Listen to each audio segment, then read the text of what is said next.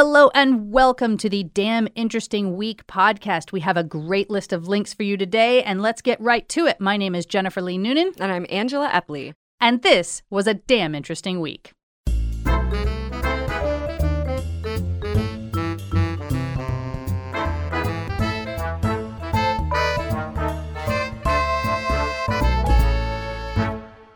So let's get started with our first link.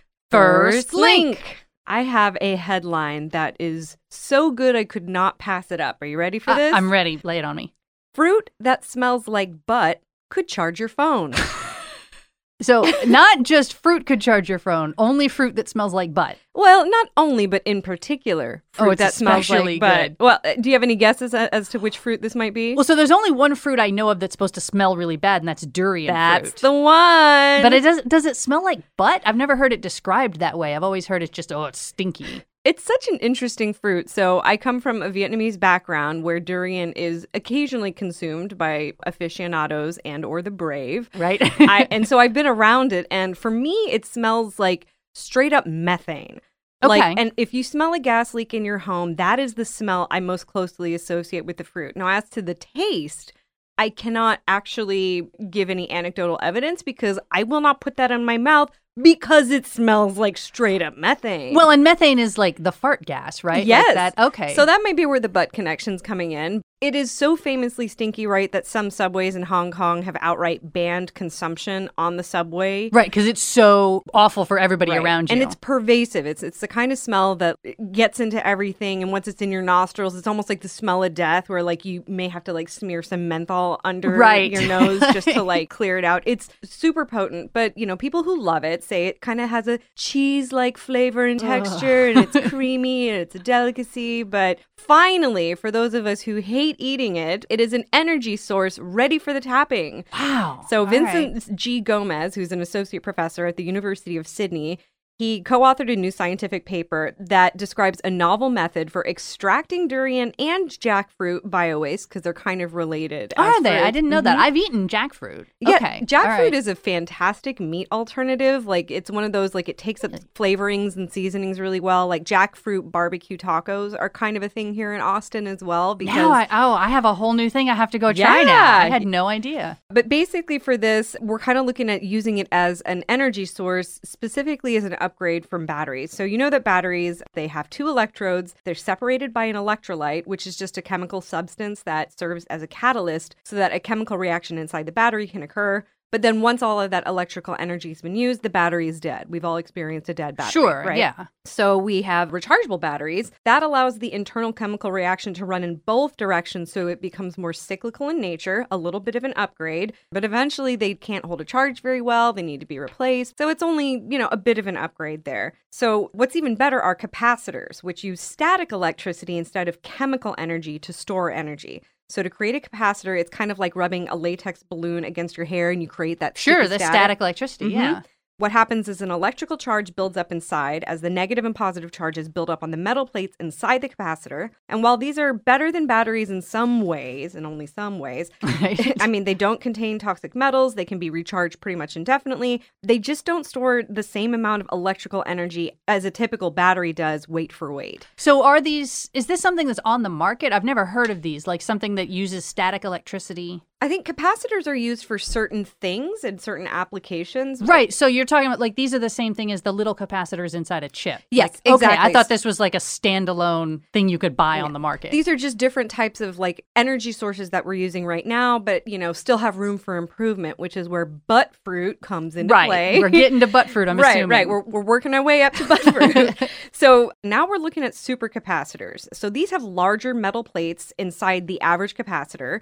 Each is coated with a porous substance like activated charcoal. And what that does is it creates a larger surface area for storing more charges. so it's a texture thing. Yep. What they basically did is Gomes and his team synthesized a carbon aerogel, which are kind of like those silica packets that you get for Okay. desiccants and Mhm. things like that. And they've tried this in the past with like watermelons, pomelo, but the jackfruit and the durian held more promise for this kind of developing technology because of their porosity and plenty of organic waste is derived from these because durians are the devil's fruit. Okay. Yeah. And, and imagine that we could grow them and there wouldn't be any competition for people going like, oh no, you're stealing our food source. It's like, no, no, you can have those. I mean, like, go you right know, ahead. I'm sure that we could cordon off a portion for those who want to continue enjoying these culinary delights. right. And We'll I'm save sure a little bit. Right. And I'm sure there are native animal species, different primates and such that really dig on it. See, but okay, so do the supercapacitors stink? Like at that point, have you processed out what's already in there? Or is this like your phone is going to have just a faint butt smell for the rest of your life?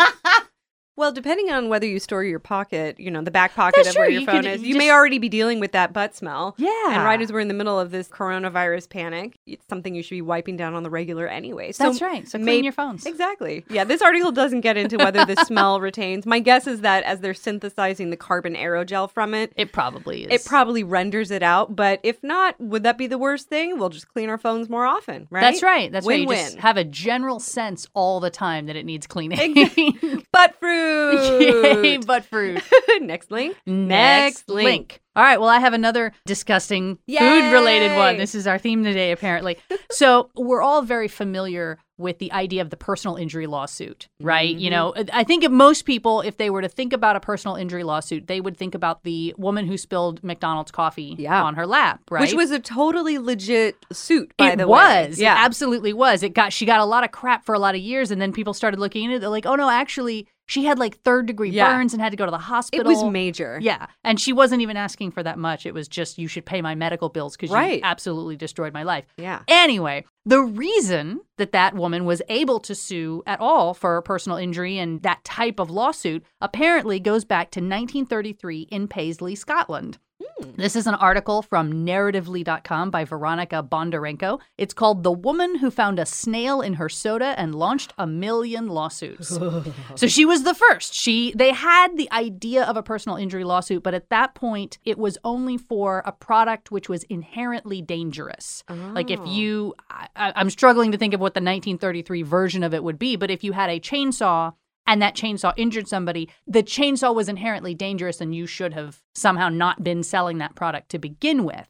But the mm. idea of a product that was defective was mm. something that a couple of times they had tried to take before the court and the courts had always thrown it out. So this woman, her name was May Donoghue. She went out to a lovely little cafe with a friend. She got a ginger beer float. Which we would call ginger ale and a big scoop of ice cream in it. And as she's uh, sipping her delightful drink, she finds this crushed snail oh, it was crushed. Oh yeah, I mean it was it was gooey. It was pretty bad. And so she's horrified and they complain to the manager and the manager's kind of like, "Meh, it happens." So she went home and she was a little bit upset, but about 3 days later, she came down with severe abdominal pain. Yeah, because And- crushed snail. Yeah, no, it was probably just super yeah, disease ridden and uh, just gross. But three weeks after that, she ended up being in the hospital with severe gastritis and shock. So it definitely, it, like the woman with the hot coffee in her lap, it was worse than just, ew, that's gross. Like Mm-hmm. Right. it really, truly made her her very up. ill.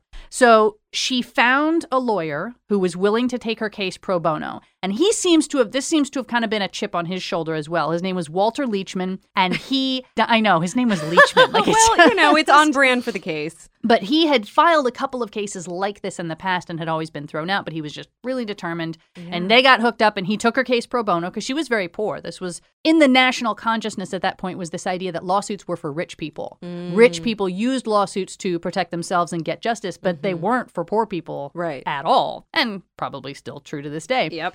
But they filed for 500 pounds in damages and 50 pounds in court fees, which today would be about $45,000. So not even I mean, frankly, here in America, it, that's one medical bill. That's Right, not- yeah. You know, they weren't asking for that much. But Yeah. of course, the soda company, Stevenson's, they fought back. They said that the alleged injuries are grossly exaggerated. Any illness she suffered was due to the bad condition of her own health at the time. Rude. And she was just destroyed in the press. Like people said she was crazy. They said she was lying. She was in it for the money. They started talking about how she was married, but she was separated from her husband because he was abusing her.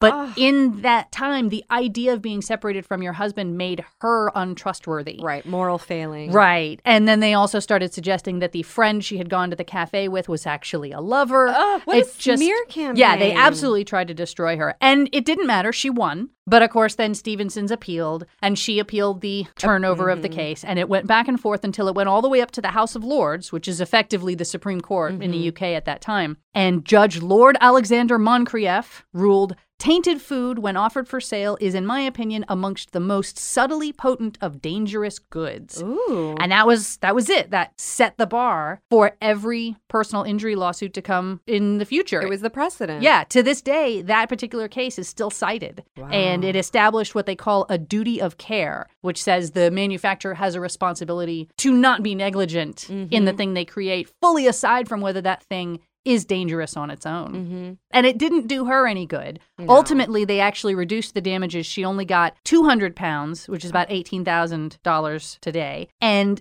by that point, five or six years had passed. It really didn't do anything to help her. And her reputation was so trash in Yeah. the smear campaign, there was no coming back from that, I'm sure. Yeah, no, her whole life was pretty much just ruined by this thing. But in 2018, she got commemorated with a statue. Somebody carved a nice little statue at the site of the former cafe in Paisley, Scotland. Was she and- holding her ginger float? In no, she, she was actually holding her grandchildren because it was so long after the fact. It was based on a photo, and it was pretty much the only photo of her Mm. they had. Mm. So it was, you know, a sad story for her. But now we can all sue for That's snails right. in our sodas. It's become so commonplace, it's hard to imagine a time when that was not the case. well, and I was surprised that it was relatively recent. I mean, 1933. yeah. I don't know. You feel like it seems like such a logical thing to me that if something truly injures you, it gives you gastritis that puts you in the hospital. Mhm. That's something where they should at least compensate your medical costs, your your Mhm. fundamental damages that you suffered. But as recently as 1932, that wasn't the case. It was just assumed like, yeah, that was the risk you took drinking that soda. So I know that some food manufacturers will have things like, you know, there's an acceptable amount of insect parts or rat right, parts right. that, you know, parts per million of rat feces. Exactly. So does that interfere with or is that just them stating up front, this is our duty of care, we're aware of it, we're trying it's unavoidable, especially when you get to large scale manufacturing plants and processing plants like that. Right. Well, and I think that's sort of the government saying, okay, we've established this duty of care, Mm. but we're also going to acknowledge, like you said, it's impossible to keep everything out. And perhaps they've said this is the level that we're assuming will not hurt anyone. Yeah. That anybody can consume a little rat feces and it's not going to make you that sick. Deemed acceptable. That's right. there are limits, but eh, they're higher than you'd like them to be. high in protein. That's right. All right. Next link. Next link. Have you ever wondered why so many cats have white socks on their paws?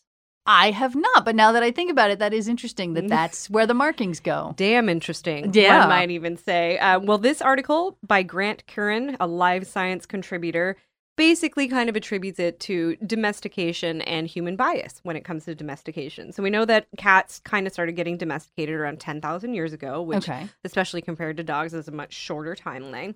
And the idea was that the wild cats that had started to kind of like hang around and grain storage facilities and things like that as agriculture really started to spin up, most of these cats, when they live in the wild, are highly camouflaged. But evolution and genetics, they create these abnormalities. They don't look like a grain silo, they look like the woods. Right, right. They look like the woods. But then when they started to kind of show up with these, you know, markings that might make them more easily identified as both, because cats are both prey and predator. Right? Okay, right. Uh huh. And so when they lack that camouflage, that can be a disadvantage to them in the wild, but it can be an advantage to humans because we can spot them more easily. They're more identifiable. And we, the theory goes that we like to feed cats. We want to find them, and so that's that. That's a benefit to them if we can. Pretty go, much, Oh, yeah. look at the cute kitty. Yeah, or just, hey, look, that's the cat that we know has been coming around, but it's been killing a lot of our rats. So we're going to continue to feed the cat so it can continue to get rid of all of the pests and the parasites that are infecting our food supply. And so it began to show sort of a preference for the cats that have identifiable non camouflage markings are the ones that we show preference to in terms of housing, feeding, you know. Right. We've built a relationship with that cat. exactly. That's pretty much it. Now, And- so was there any connection to the fact that the white paws are cute like socks? Like, is there that idea of like, oh, look, he's got lit- he's got a little tuxedo.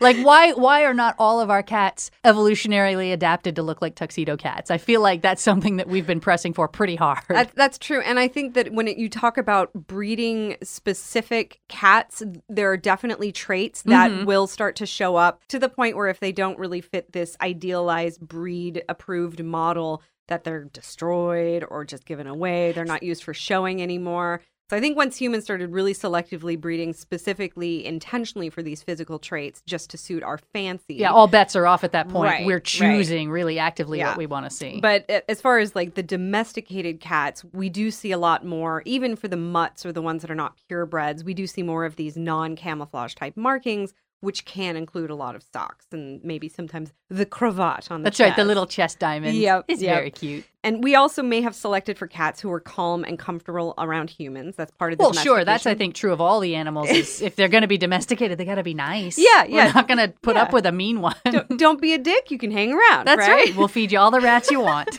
But for reasons that scientists still don't fully understand, white spots tend to appear when the tamest individuals are selected and bred. And this is true not only for cats, but also for horses, pigs, mice, cows, and rats. Interesting. So all animals, basically, the nicer they are, the less camouflage they have. Yep, and the more sort of flashy coloring starts to appear. I guess Wow. and they're not still really sure why that correlation or if right. it's What's the correlated. direction there? Mhm. Yeah. But I think back to that Siberian fox experiment where they domesticated foxes over, I think maybe, you know, just a few generations, less than we thought it would be. And Mhm. it was a very controlled experiment. And they had found, you know, signs of domestication, like the ears started to kind of flatten back a little, the eyes started getting real big and cutesy. Right. a lot more of the calico or white spotted patterning started to show up. Well, now I know. Now I'm going to start. I, I want to start breeding for like an aggressive, highly camouflageable cat.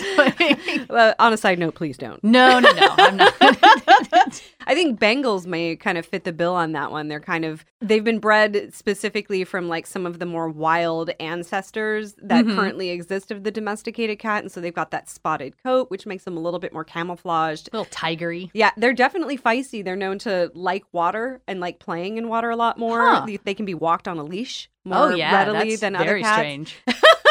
that's uh, yeah. They're also very high maintenance because they've got that, you know, drive to play and murder because all cats are little serial killers. Sure, And so yeah. if you do not have the time, they're almost like the border collie of cats. right. Like you got to burn that energy off, otherwise they're going to destroy your yeah, house. it'll redirect in ways you could not possibly imagine and probably won't care for. and then you won't be able to find them because their camouflage is going to be so good. They'll be under the bed, and you'll be like, I don't see them. yes, you rewild the cat to the detriment of all. Next link. Next, link. So now we're going to go a little dark. Uh, Aw. this is from JSTOR. It's called The Study of Human Anatomy and the Corpses of Vienna. Ooh. So apparently, in the 19th century, Vienna was absolutely renowned for its corpses. Not just the quality of its corpses, but the ease with which one could attain a corpse. Yee. Because, of course, this was the time when doctors were first really, really getting into dissection and Mm. anatomy and saying, look, we got a dead body. Let's cut it up and see how these organs really work. It had all been theoretical at that point. Right. Yeah. And then, you know, when they start cutting them open, they're like, on the one hand, I'm cutting apart a dead body, which is sort of not cool with our Roman Catholic nature. Right. On the other hand, I'm learning so much and this is going to help me with surgery. So it was a really exploding industry at that time. Mhm. But there was still some squeamishness about how do you get a body that you're Mhm. allowed to cut up. And apparently it was extremely relaxed in Vienna to the point that doctors in other countries, American doctors and German doctors, it was sort of understood that you were going to do basically a little study abroad to go to Vienna to learn anatomy and surgery and dissection because it was so Ah. much easier to get bodies in Vienna. Mhm. So this article basically historically goes into why was it so easy to uh, just pick up a corpse on the way home in Vienna? And there's the open air markets, right? Right, open yes, air corpse yes, markets. right on out there. so there were a couple of reasons. Uh, they noted that at this time, sort of all across Europe, there were some new laws that started to regulate things because grave robbing had always been a thing, Mm. not just for bodies, but for the idea of stealing the things that people were buried with. And as the medical needs became higher, grave robbing became much more lucrative, so more Mhm. people were doing it. And it sort of made the upper classes uncomfortable to imagine that their rich old granny was going to have her grave robbed. Mm. And so, because of this pressure from the upper classes, the government started passing laws saying, okay, you can have the poor people's bodies for free so that you'll leave the graves of the rich people ah, alone. Nice. So, for example, Britain passed the 1832 Anatomy Act, which, while it's dressed up in some fancy language, effectively says if a poor person dies in a workhouse, we're not even going to bury him. We're just going to head him straight to the doctor and let him let him work with it. And the it's poor almost like a forced donor right, program. Right, it absolutely was. And then they later actually had true forced donor programs through the hospital. The guy who ran the hospital, his name was Karl Rokitansky. And he ran the General Hospital in Vienna, which this was another reason why it worked so well in Vienna. Their hospital system was nationalized. And it was one of the Mm. first ones to do that. Previously, it was generally a thing where like rich patrons Right. would sort of just give a lot of money to keep the hospital going. What But- an outdated model. Sure glad that doesn't exist. yeah, we don't do that anymore. anymore. but then in Vienna, they were very forward thinking and they Yeah. had a nationalized hospital system with free point of use healthcare, which Mhm. uh, everybody really liked. Mhm. And the payoff for that was if you died in the hospital and weren't paying your bill, the donation of your body was considered fair trade for that payment. that seems super logical. And they actually made it kind of clear up front Yeah. to the people. So at least, you know, people had the understanding of, yeah, this is what's going to happen. Manage expectations Yeah. up front. And they said there was one other thing. They said actually the Roman Catholic nature of Vienna at that time was a particular strain of Roman Catholicism. When popes died, when saints died, when rich people died, your body was not just buried, it was embalmed. The organs were removed and preserved because they were holy relics. And they would send the organs to like all the different churches across everywhere. Like this place would get this guy's heart, and this other place would get his liver. And that was Mm. already sort of part of the religion as it was practiced in Vienna at the time. Mm. So the idea of having your body cut up just wasn't quite as disturbing to a Mhm. lot of the populace as it would be to someone Mhm. else. It almost was a little bit of an elevation. Like, ooh, Yeah. I get to get cut up like the rich people do. Wow, the class distinctions Right. applied to this are super interesting. yeah, and they go kind of backwards to what you would think. It's like, uh, you know, the idea of the rich don't want their bodies cut up, so they make the poor do it, but then the poor are like, oh, I get to be cut up. Like, there's just a lot of weird directionality going Yeah. with that stuff. So it became very, very easy, long story short, to get a body in Vienna. They had a whole uh, conveyor belt of bodies coming out of the hospital straight in for the doctors. And there was at least a little bit of that forward thinking hey, we should support science. It's good. Yeah. We're learning stuff. Yeah. It's not just for fun. These doctors are actually Right. getting something out of it. Yeah. So that was pretty much it. It was just a historical examination of uh, all the bodies in Vienna. And now it's very easy to get bodies everywhere, I guess, or we're just done cutting them up. I mean, you still have to practice surgery. So I Yeah. imagine there's still at least a certain need for Yeah. donated bodies. Oh, absolutely. I mean, it's still something that is, I have elected to be an organ donor, and I've recently been working with my dad on his estate planning. So he's been really clear like, he wants to donate his body to science. He doesn't want to be I guess- buried, cremated. He wants to have utility and usefulness to the world, you know, at a larger scale after his passing. I guess that's true. I hadn't really thought about that. But if you're an organ donor for medical purposes to save someone else's life, Mhm. if that doesn't happen to be necessary or your organs are all jacked up and they don't Mhm. want them, you're still a donor. You're just donating yourself Yeah. do in an educational sense, Right. which we definitely should because it's super wasteful to be embalming these bodies and just sticking them in the ground anyway. Like Oh, that's yeah. that's not a great plan. Fully aside from whether you're going to be donated, you can be cremated, you can be composted. There's Yeah. other options, Yeah. but this fill us full of chemicals and just stick us down there. Yeah, to eventually poison and rot the earth. I mean, that. Well, and they're running out of space. They're going to have to dig you up anyway, so Yeah. you might as well be somewhere. and if you're not, just go with the Roman Catholic thing that says, "Hey, we're gonna we're gonna preserve your heart and send it to Our Lady of the Sacred Organs." just make sure to be real explicit about that in your will. Uh, yeah, well, yeah, because otherwise they're going to do what they want with you. All right, next link. Next, link. Well, since we were kind of shrouded in darkness there, let's let's turn to the sun. According to Alex Hutchinson at Outside Magazine, there's new evidence on the benefits of sun exposure.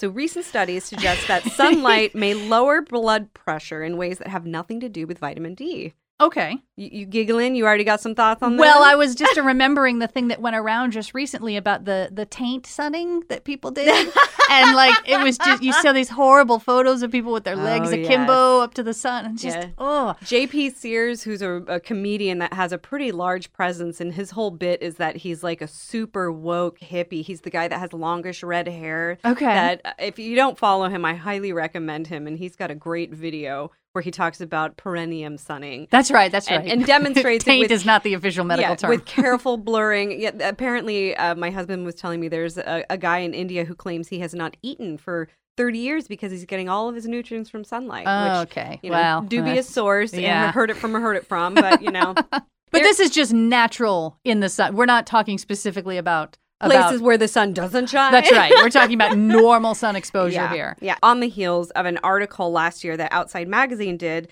that went totally viral, and it was basically called "Is sunscreen the new margarine?" where it was looking into, you know, we think that it's good for us because, yeah, it's preventing cancer, but are there other things that it's doing to jack us up and might even be filtering out sunlight we need for chemical processes that are actually beneficial to us? And by margarine, you're talking about the idea of like we thought it was better, but actually it was worse. See, I was imagining like slathering yourself with margarine in the sun. I was like, I don't think that's going to help. Do not recommend that strategy. I'm going to give way. you a lovely golden crispy skin. well, but... but there are benefits to sunscreen, absolutely. Skin cancer is a very real phenomenon that we have very real data on. Right. Well, and my understanding is that it's much more connected to how much you get in a single exposure. If you're getting just a little bit of sun every single day, mm-hmm. you're doing much better than even one burn. Right. You know, because that you once you overdo it, you've done damage. It takes a long time to repair that damage. Yes. So it's striking the right balance between prevention, but this is calling into question is, you know, how much is too much or not right, enough? what's the appropriate amount? Yeah. Does and- it does it tell me? Can I have an answer? Because we're still working on it. Of womp course. womp. But this study that's being talked about here, um, the basic gist of the research that was reported is on the risks of skin cancer. And we know those are very, very real. They may be less serious than we think, while the benefits of sun exposure are far greater than, than we previously thought. Exactly. So, one of the key planks of the argument in this piece was that ultraviolet radiation from the sun triggers the release of nitric oxide from your skin into your bloodstream, where it has wide ranging effects, including lowering blood pressure. What more importantly, what it's also saying is that there's something about sunlight that cannot be replaced with vitamin D supplements. Right. It's not the same as just popping that pill and saying, I got my sun for the day. Exactly right but it's still imperfect. We still don't have all the answers. We still don't have a good recommendation for you. And there are additional caveats with this, too. For example, there's a chart on the article that shows that Black patients had consistently higher blood pressure even through these different seasonal and temperature and UV variations. Sure, well, because the melanin prevents them from absorbing as much sunlight. Yeah, that's part of it. I mean, there are obviously other factors like socioeconomic factors, dietary patterns, sensitivity to salt is a factor that can also hmm. come into play. But you're right, the skin itself may play a role because darker skin tends to be more naturally protected against UV induced damage. It's great for avoiding sunburn, but may be a disadvantage for triggering that nitric oxide related benefit of lowering blood pressure you know, the end of the article basically says no consensus. We don't have a clear prescription yet. Opinions range from get 10 minutes of unscreened sunshine per day to as long as you don't burn, you're fine. So we're still working yeah, on we're it. We're kind of trying to narrow that range down yeah, a little bit. Yeah. But yeah, this is totally unrelated. It was an, actually one of the damn interesting articles from a couple of weeks ago that I didn't get a chance to talk about, but it was talking about the idea that they are now starting to correlate sunlight exposure with nearsightedness. that actually nearsightedness is a, genuinely a growing epidemic. There is a significantly greater number of people who require glasses than there were even 50, 60 years ago. Huh. There's a little bit of a genetic component to it, but they say even considering the genetic component, this is something physical, something mm. environmental is causing this. And of course, there's a ton of possibilities right. of exposure to chemicals and whatever, but they noted that exposure to bright light, basically looking at the sun, being outside when it's bright, shortens and slows down your eyeball growth. And so being indoors doesn't ever put that the sort of natural brakes on the growth of your eyes and they end up overgrowing which is what nearsightedness is is mm-hmm. the eye is mm-hmm. too long mm-hmm. fundamentally not being in the sun as a child as you're growing you know there's they so, sort of cited some critical mm-hmm. points at which you're doing a lot of growth in those areas that will absolutely affect whether you're nearsighted which was crazy to me because I was extremely nearsighted. I was one of those people genetically, it doesn't matter how much sun I got, I was still going to be nearsighted. Yeah. But it was, I, I, had my first pair of glasses at like the age of two, I think. Whoa. Yeah, like I, and, and they knew beforehand. It was like as soon as I could walk, I was running into stuff. And they're like, oh, yeah, she oh. can't see. We're going to clearly need to get this done really quickly. And I actually had LASIK. And even post LASIK, I still wear glasses. Dang. But I was I was glasses free for about 10 years. I got a good 10 years out of it. But as you age, right. your eyes continue to change shape. And the deal with LASIK is because they're removing parts of your cornea, mm-hmm. they're shaving it down, there is a minimum thickness, at yeah. which point you can't take any more off. Right. And I'm at that minimum thickness. And they said, you can't have any more LASIK, but you can just wear this really nice, thin, light pair of glasses instead of the big Coke bottles you wore as Yo, a kid. yeah. Which I'm like, fantastic. That works great. I can Did wear you go farsighted as opposed to near? Or no, you, no, I was nearsighted. Yeah. Are you still nearsighted? I am now? still a little bit nearsighted. Yeah. Wow, Yeah. dang. And I am also getting that thing you get when you're older where you start to also go farsighted. Right, right. And so uh, my husband laughs at me. I have to put, I have a pair of reading glasses, But because I'm really stubborn and don't want pr- progressives or bifocals or anything, I just put the reading glasses over my existing glasses. so, and it's fine. I'm not out in public. I'm just sitting at my laptop with two pairs of glasses on.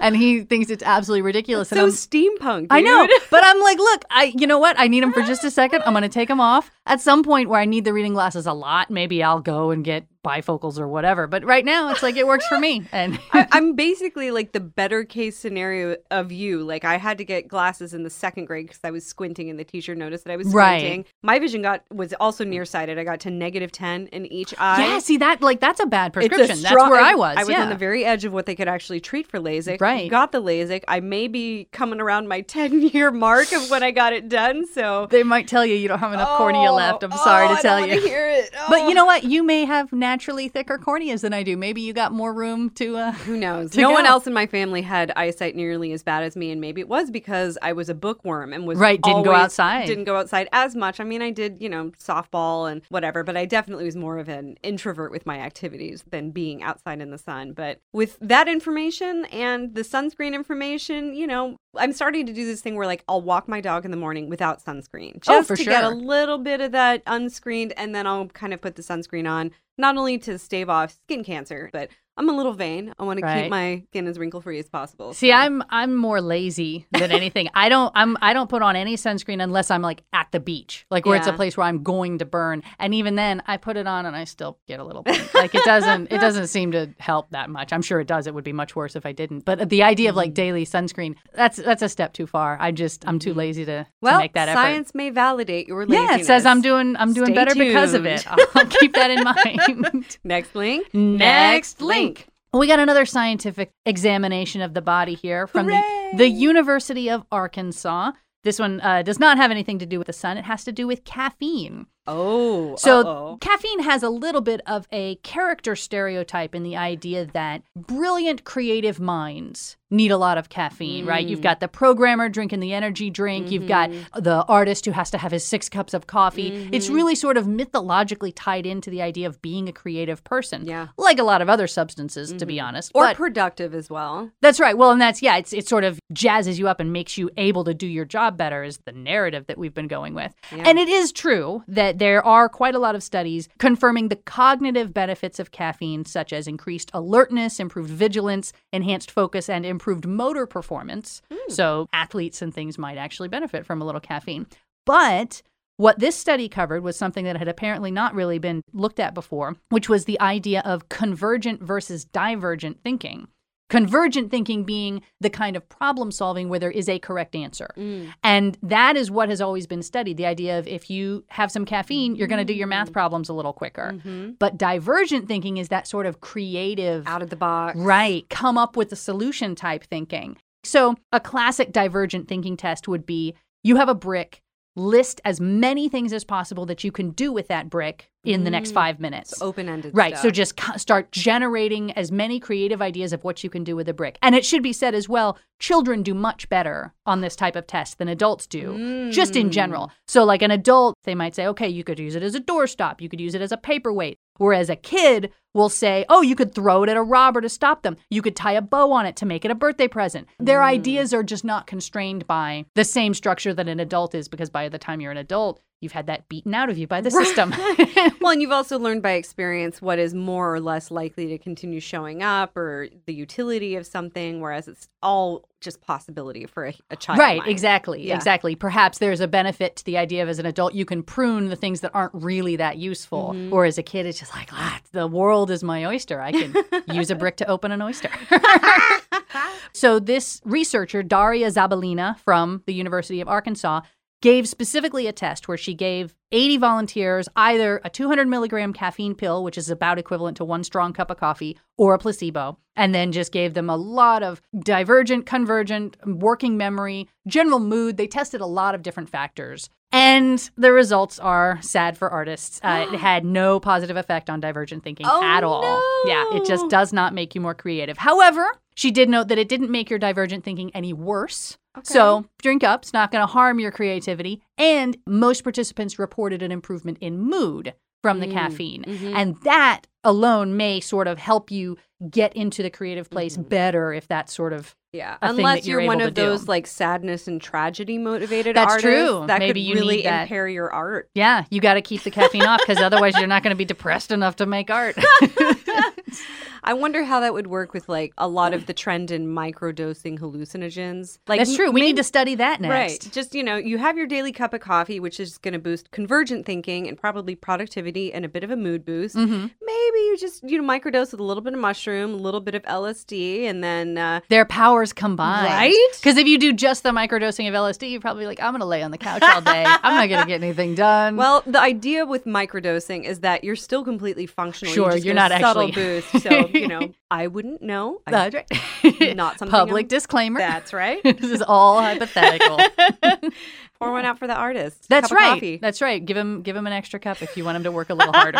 but you're not going to get any better cereal out It's always struck me as a productivity drug anyway, and that's why it is, you know, it remains legal because it's still a Right. psychoactive substance. It it, it absolutely affects you it affects sure. you the brain and the body, but it's one of those things that kind of like alcohol fits in well with the kind of you know capitalist structure we we have, which sure, is we appreciate it if you work harder. Exactly. Maximum productivity during the day, enough of a depressant with legal alcohol at night so that you don't have to think too hard about how bad of things come are. down off your caffeine high. and then to do it all over it's a again. vicious cycle. Complementary legal drugs.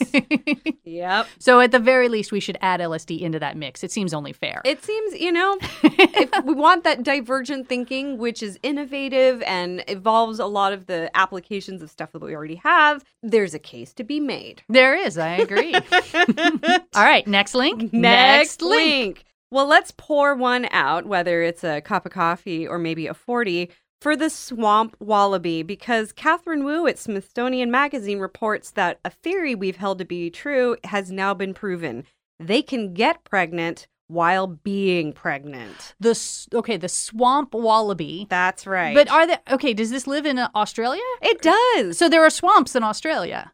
I think there's everything. There must be. Yeah, I just I don't really think of Australia as a swampy sort of place. It always struck me as more desert. But uh, but all right, so they a little got bit of everything. I know that New Zealand has every different climate represented within New Zealand, which is not a huge place, but they've got icy tundras, they've got deserts, they've got rainforests. Yeah, And that's not too far from Australia. that's true. I think of them like my stereotype in my head is, oh yeah, New Zealand is lush and rainforest, and they have lots of stuff, and I'm like Australia, nah, just a desert and some cities.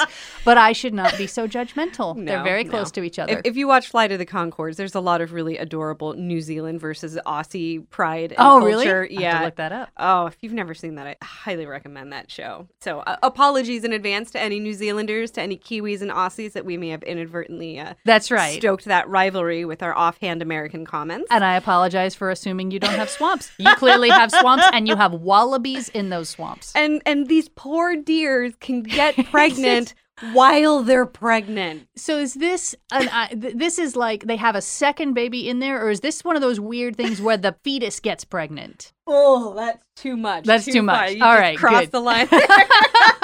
I mean, who knows what evolution's going to do in this new climate right. change world? But basically, this is a decades-old hypothesis that they were only able to prove recently with portable ultrasounds because the technology has gotten good. But you know, just they're giving swamp wallabies ultrasounds. well, how else? I mean, because you know, visually, we've been looking at this for decades, and we're like, I think I'm pretty sure happening. that just gave birth to a baby and still had a baby in it. But yeah, we've basically been able to prove that the swamp wallaby, the Wallabia bicolor, can start a second pregnancy before finishing their first. And what they do is they alternate embryo implantations between two reproductive tracts, each with their Oh. own uterus and cervix. So these marsupials can gestate nonstop throughout their entire adulthood. So they have fully two uteruses. They've just got a double system in there. Oh yeah, and I mean I've heard of some human cases. Like I think there was a case in India recently where that was also the case. A woman had two fully Functioning, functioning, yeah. reproductive systems. She had a child, then one shortly after, like well within that nine. Month. And they're like, "How is this possible?" And And, they- so she finally saw a doctor for the first time in her life. They're like, "Oh, literally what?" exactly what happened. there. Wow. Yeah. So basically, as soon as these wallabies reach sexual maturity, these females are quote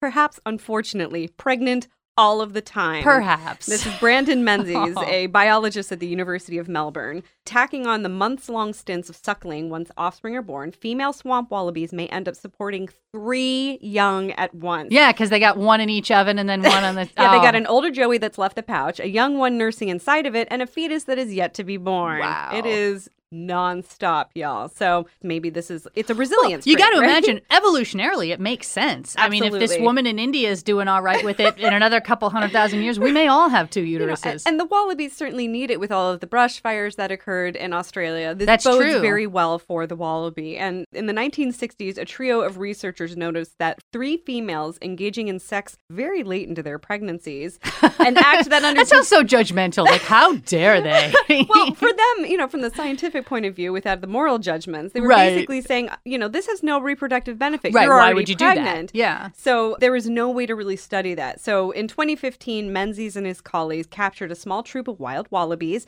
They brought them in and kind of were going up to them, check out what was going on, and this is exactly what they found. Wow. There's only one other mammal that is known to exhibit this behavior the European brown hare. Of course, it's a rabbit. oh right? yeah. They can conceive for about four days before delivering a litter. Four days. yes. Yeah. And Oh, but- whoa, whoa, whoa. No, no, no. You're saying in the final four days of their pregnancy, Yes. they can get pregnant. I thought you were saying in- they get pregnant and four days later they have a baby or a litter of babies. that Oh, would be Lord. insane. Oh, that would be, you know, they do Get it over with faster. super quickly. Rip the band aid off, you know? But these hares, by shortening the time between births, they can boost the number of offspring. So it's a numbers game. sure. Right? Like if you're like losing all one of of your- evolution is. Exactly right. Yeah. The swamp wallabies are a little bit different because even though their gestation period lasts just a few weeks, female swamp wallabies give birth only about once a year, then spend the next 11 months nursing their fragile newborns in the pouch because they're still pouch babies. Right, but so they can get pregnant during that time. Yeah, That's so- why this is. Exactly right. During that time, any new embryo that's already been conceived will enter a state of dormancy, waiting Oh, until its older sibling is weaned before resuming growth. So it understands, like, no, no, if I come out now, there's not going to be any food for me. Exactly. There's kind of a pause button. So what That's this does is it minimizes the energetic demands on the mom so she can focus on churning out lots of nutrient rich milk instead Mm-hmm. of, you know, nutrient rich embryonic development. Right. It's kind of like a little pause button. There is a little bit of that in humans in the idea that you are less likely to get pregnant if you are nursing. Right. But that's just sort of a general hormonal thing. And I can tell you, it is definitely possible to get pregnant while you are nursing. Hot tip. Um, but yeah, so that for them, like the fetus is formed and then it just sort of pauses. Yeah. Wow. Yeah. It's it's pretty pretty impressive and also just I, I, I don't have children and every time I talk with mothers or people who are pregnant, I'm like, you are you are doing some magical work there. Like, thank you because I'm not gonna. Pretty much. But oh, the wallaby. So hopefully this spells well for their numbers rebounding after the horrible brush fires. yeah, it's good for them. I mean, super mamas. I don't know if I really want to be pregnant and nursing and like it's just hanging out there. It's just waiting. Ugh. Like uh, a, It's like waiting on the wings. Like. I'm ready. As soon as you're done, I'm ready to jump in. it's a tag team wrestling match. Woo. oh, wallabies. Poor wallabies. But also, go wallabies. That's right. It's going to be good for you in the long run. Just, you know, get through it for now. all right. Well, that is all we have time for today. We're so glad you've joined us. You can go to patreon.com slash damn interesting week and support our podcast. You can also donate on damninteresting.com. Just include a note that it's for us and uh, it'll get passed on to the right folder. You can also on damninteresting.com check out some of the links that we did not get to today. Those include The Search for Aliens is about to get a serious upgrade, Dressing for the Surveillance Age, and Can You Really Hire a Hitman on the Dark Web? Some very interesting stuff there. we hope that uh, you will go see those and some of the ones we've talked about today. In the meantime, my name is Jennifer Lee Noonan, And I'm Angela Epley. and we hope you have a damn interesting week. Bye bye.